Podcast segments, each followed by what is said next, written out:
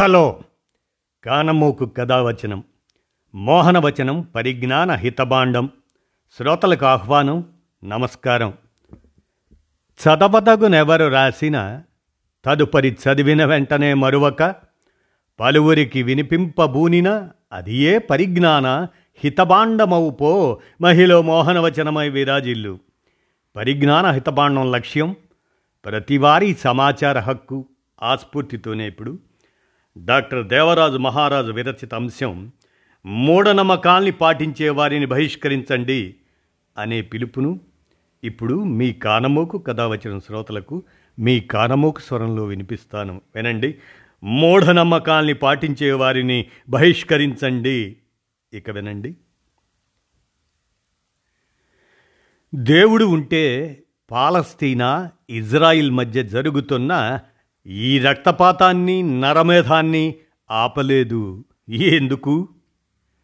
తమ కుమారులు కొట్టుకుని చావటం దేవుడికి ఇష్టమా? యుద్ధం జరగడంలో గాని శాంతి స్థాపనలో గాని దేవుడి ప్రమేయం ఉండదు అని తెలుసుకోవాలి. దేవుడు లేడన్న సత్యాన్ని ప్రజలు తెలుసుకోలేనంతకాలం తమ సమస్యలు తామే పరిష్కరించుకోవాలని తెలుసుకోలేనంతకాలం. మనుషుల్లో స్థాయి భేదాలు లేవు. అందరిది ఒకే జాతి అని గ్రహించనంతకాలం ప్రపంచంలో ఈ నరమేధం జరుగుతూనే ఉంటుంది. అందువల్ల మూఢనమ్మకాలను పాటించే వారిని ప్రచారం చేసేవారిని ఆయా మతాల సంబంధీకులు నిర్దాక్షిణ్యంగా తమ తమ మతాల నుండి బహిష్కరించాలి. అప్పుడు కానీ మతాల మీద ప్రజలకు నమ్మకం కలగదు. అప్పుడే అవి నిజమైన మతాలు అవుతాయి లేదా చిల్లర మతాలుగా మిగిలిపోతాయి. ఈ పని చేయాల్సింది మన భారతదేశ రాజ్యాంగ స్ఫూర్తిని నిలుపుకోవడానికే. మరి మతాలే అంధవిశ్వాసాల్ని వ్యాప్తి చేస్తుంటే ఏం చేయాలి? తప్పదు మతాల్నే త్యజించాలి. ఇంతకీ మతాలు ఎందుకు ఏర్పడ్డాయి? అవి ఎవరి కోసం పనిచేస్తున్నాయో వాటి అంతరార్థం ఏమిటో వినండి. పురుషుడు పురుషుడి కోసం ఏర్పాటు చేసుకున్నదే మతం. వేరువేరు మతాల్లో స్త్రీ పురుషులకు ఉన్న విలువ ఏ పాటిదో తెలుసుకోండి. క్రైస్తవం ప్రకారం పురుషుడికి ఉన్న విలువలో స్త్రీ విలువ అరవై శాతమే అని లివిటికస్ ఇరవై ఏడు మూడు ఏడు చెబుతున్నది. ఇస్లాం ప్రకారం నాలుగు ఇరవై నాలుగు. అంతకు ముందే వివాహమైన స్త్రీలను పురుషులు పెళ్ళి చేసుకోరాదు. బానిసలైతేనో లేక యుద్ధంలో గెలుచుకున్న వారైతేనో చేసుకోవచ్చు. హిందూ మతం ప్రకారం తిన్షా తొమ్మిది తొంభై మూడు. పురుషులు ఇరవై నాలుగు ముప్పై ఏళ్ళ వయసులో ఎనిమిది నుంచి పన్నెండేళ్ళ మధ్య వయసున్న వాళ్ళను బాలికల్ని పెళ్ళి చేసుకోవాలని మనుస్మృతి చెబుతుంది. జుడాయిజం తల్మడ్ స్త్రీ అనుభవిస్తూ ఆనందించవలసిన ఒక తిత్తి అదే వస్తువు అని జుడాయిజం చెప్తుంటే జైన మతంలోని దిగంబర శాఖ ప్రకారం స్త్రీలు తమ తదుపరి జన్మలో పురుషుడిగా పుడితే గాని నిర్వాణ స్థాయికి చేరుకోరు. మార్పులు చెందుతూ వచ్చిన ఒక బుద్ధ శాఖ ప్రకారం పురుష భిక్షుల కన్నా స్త్రీ సన్యాసులకు నిబంధనలు ఎక్కువ. జీవితంలో విఫలమైన పురుషులు తర్వాతి జన్మలో స్త్రీలుగా పుడతారు. తమకు పనికొచ్చేది ఏది ఉన్నా వెంటనే దాన్ని తమ మతంలో విలీనం చేసుకోవటం బ్రాహ్మణిజానికి అలవాటు. ఇది శతాబ్దాలుగా జరుగుతూ ఉన్న విషయమే. బుద్ధుడి విగ్రహాలు మార్చి హిందూ దేవతా విగ్రహాలుగా మార్చుకోవడం లోగడగా చూశాం. ఇప్పుడు మరిన్ని కొత్త ప్రయత్నాలు జరుగుతున్నాయి. అంబేద్కర్ రెండో భార్య సవిత బ్రాహ్మణ మహిళ కావడం వల్ల అంబేద్కర్ బ్రాహ్మణులకు ఇంటి అల్లుడు అని ఆయన్ను మేము తగు రీతిలో గౌరవించుకుంటామునే ఉంటామని తిరుపతి బ్రాహ్మణ సంఘ నాయకులు రాఘవన్ అజర్ కుమార్ ప్రమీలమ్మల ఆధ్వర్యంలో తిరుపతి పట్టణంలో తొలిసారి అంబేద్కర్ నూట ఇరవై ఏడవ పుట్టినరోజు వేడుకలు నిర్వహించారు. స్వార్థపరులైన కొందరు రాజకీయ నాయకులు అంబేద్కర్కు బ్రాహ్మణ సంఘాలకు మధ్య వివాదాలు సృష్టిస్తున్నారని అన్నారు. అంబేద్కర్ పై చదువుల కోసం ఆనాడు ఓ బ్రాహ్మణుడు తన ఇంటిని అమ్మి ఆయన్ను విదేశాలకు పంపారని ఆ వ్యక్తిని అంబేద్కర్ గురువుగా భావించేవారని అన్నారు. నిజమే కావచ్చు. కానీ వైదిక హిందూ మతవాదులు మనువాదులు చేసిన దాష్టికం గురించి అంబేద్కర్ ఎన్నో రచనలు చేశారు. ఎన్నో ప్రసంగాలు చేశారు. చివరకు ఆయన హిందూ మతాన్ని వదిలి బౌద్ధం స్వీకరించారు. బుద్ధుణ్ణి హిందూ మతంలో కలుపుకున్నట్లు దశావతారాల్లో ఒకడిగా చేసుకున్నట్లు ముస్లింలు అయిన సాయిబాబాను హిందూ దేవుడిగా ఆరాధిస్తున్నట్లు రేపు అంబేద్కర్ను కూడా దేవుణ్ణి చేసే ప్రమాదం ఉంది. మనిషిని మనిషిగా ఉండనివ్వండి. మీ స్వార్థ ప్రయోజనాల కోసం మీ పొట్టకూటి కోసం ఎందుకు మనుషుల్ని దేవుళ్ళుగా చేస్తారు? ఇక్కడ బ్రాహ్మణుల గురించి డాక్టర్ బిఆర్ అంబేద్కర్ ఏమన్నారో చూద్దాం. బ్రాహ్మణుడికి మతం వల్ల ఉపాధి లభిస్తుంది. కాబట్టి అతను మతం గురించే గొప్పగా మాట్లాడుతాడు. దళితులకు రాజ్యాంగం వల్ల ఉపాధి లభిస్తుంది కాబట్టి వాళ్ళు రాజ్యాంగం గొప్పతనం గురించే మాట్లాడాలి. మతం గొప్పతనం గురించి కాదు. రాజ్యాంగాన్ని నమ్ముకుంటే నిన్ను చెప్రాసి నుంచి రాష్ట్రపతిని చేస్తుంది. ఒకవేళ దళితులు మతాన్ని నమ్ముకుంటే అది మళ్ళీ వాళ్ళను అంటరాని వాళ్ళుగా శూద్రులుగా నిరక్షరాస్యులుగా బానిసలుగా చేస్తుంది. మనువాదుల వల్ల వారి కొమ్ము కాస్తున్న బహుజనుల వల్ల సమకాలీనంలో అనేక అనర్థాలు జరుగుతున్నాయి. మనిషి కేంద్రంగా రాజ్యాంగం కేంద్రంగా నిర్ణయాలు ఆచరణలు ఉండి ఉంటే దేశంలో పరిస్థితి మరో రకంగా ఉండి ఉండేది. స్వాతంత్ర సమరంలో ముందు నిలిచిన గాంధీజీయే మతం విషయంలో మనువాదులను అనుసరించాడు. జస్టిస్ మార్కండేయ కడ్జ్యూ గాంధీజీ గురించి చెప్పిన మాటల్లో యథార్థం ఎంత ఉందో విశ్లేషించుకోవాలి. రాజకీయాల్లోకి మతాన్ని జొప్పించింది గాంధీజీయే. దానివల్లే ఈ దేశ రాజకీయాలు భ్రష్టుపట్టాయి. గాంధీజీ ఎప్పుడూ గ్రామ స్వరాజ్యం గురించి మాట్లాడేవారు. కానీ వాస్తవంలో ఏమైంది? గ్రామాలు అగ్రవర్ణాల భూస్వాముల ఆధిపత్యంలోకి వెళ్ళిపోయాయి. పైగా కుటీర పరిశ్రమలంటూ పారిశ్రామికీకరణను అడ్డుకున్నారు. గాంధీజీ వలె దేశ ప్రజలందరూ చెరకా తిప్పి దేశాన్ని అభివృద్ధి చేసుకోవాలని అనుకోవడం ఒక పనికిరాని ఆలోచన.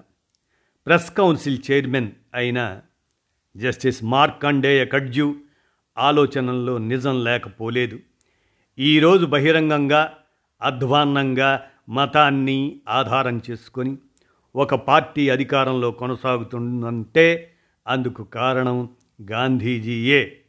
చివరకు ఆయన ప్రాణం బలి తీసుకున్నది కూడా ఒక మత విద్వేషకుడేనన్నది గుర్తుంచుకోవాలి. ఈశ్వర అల్లా తేరోనాం అంటూ మత సామరస్యానికి పాటుపడ్డారే గాని మతాన్ని నిరసించలేదు. వైజ్ఞానిక అవగాహన దాని గూర్చి మాట్లాడలేదు. ఆ పని తర్వాత కాలంలో పండిట్ నెహ్రూ చేసుకుంటూ వచ్చారు. మతం ఆధ్యాత్మికత సైన్సుల పరిధిలేమిటో తెలుసుకోవడానికి ఇక్కడ ఒక విషయం చెప్తాను.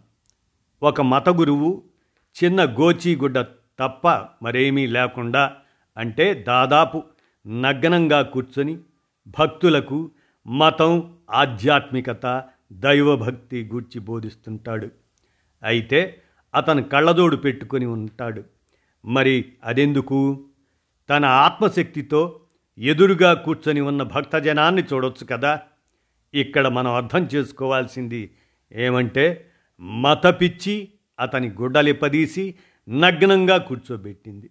మతం అతన్ని అనాగరికుణ్ణి చేసింది. ఇక కళ్ళజోడంటే సైన్స్. అతనికి చూపునిచ్చింది. మతపిచ్చితో గుడ్డివాడైన వాడు కూడా సైన్స్పై ఆధారపడక తప్పలేదు. ఎదురుగా ఉన్న మైకు కళ్ళద్దాలు తీసేసి జనానికి ఏమైనా బోధించగలడా? ఆలోచించుకోవాలి. మతం గొప్పదా? విజ్ఞాన శాస్త్రం గొప్పదా? అనేది అర్థం చేసుకునేవాడికి విషయం చెప్పకుండానే అర్థమవుతుంది. మతం ఆధారంగా అధికారంలో కొనసాగుతున్న నేటి కేంద్ర ప్రభుత్వ హయాంలో దేశంలో జరుగుతున్న దురాఘాతాలు ఎన్నని చెప్పగలం. ఇటు చూస్తే అటు లెక్కలేనన్ని ఉన్నాయి.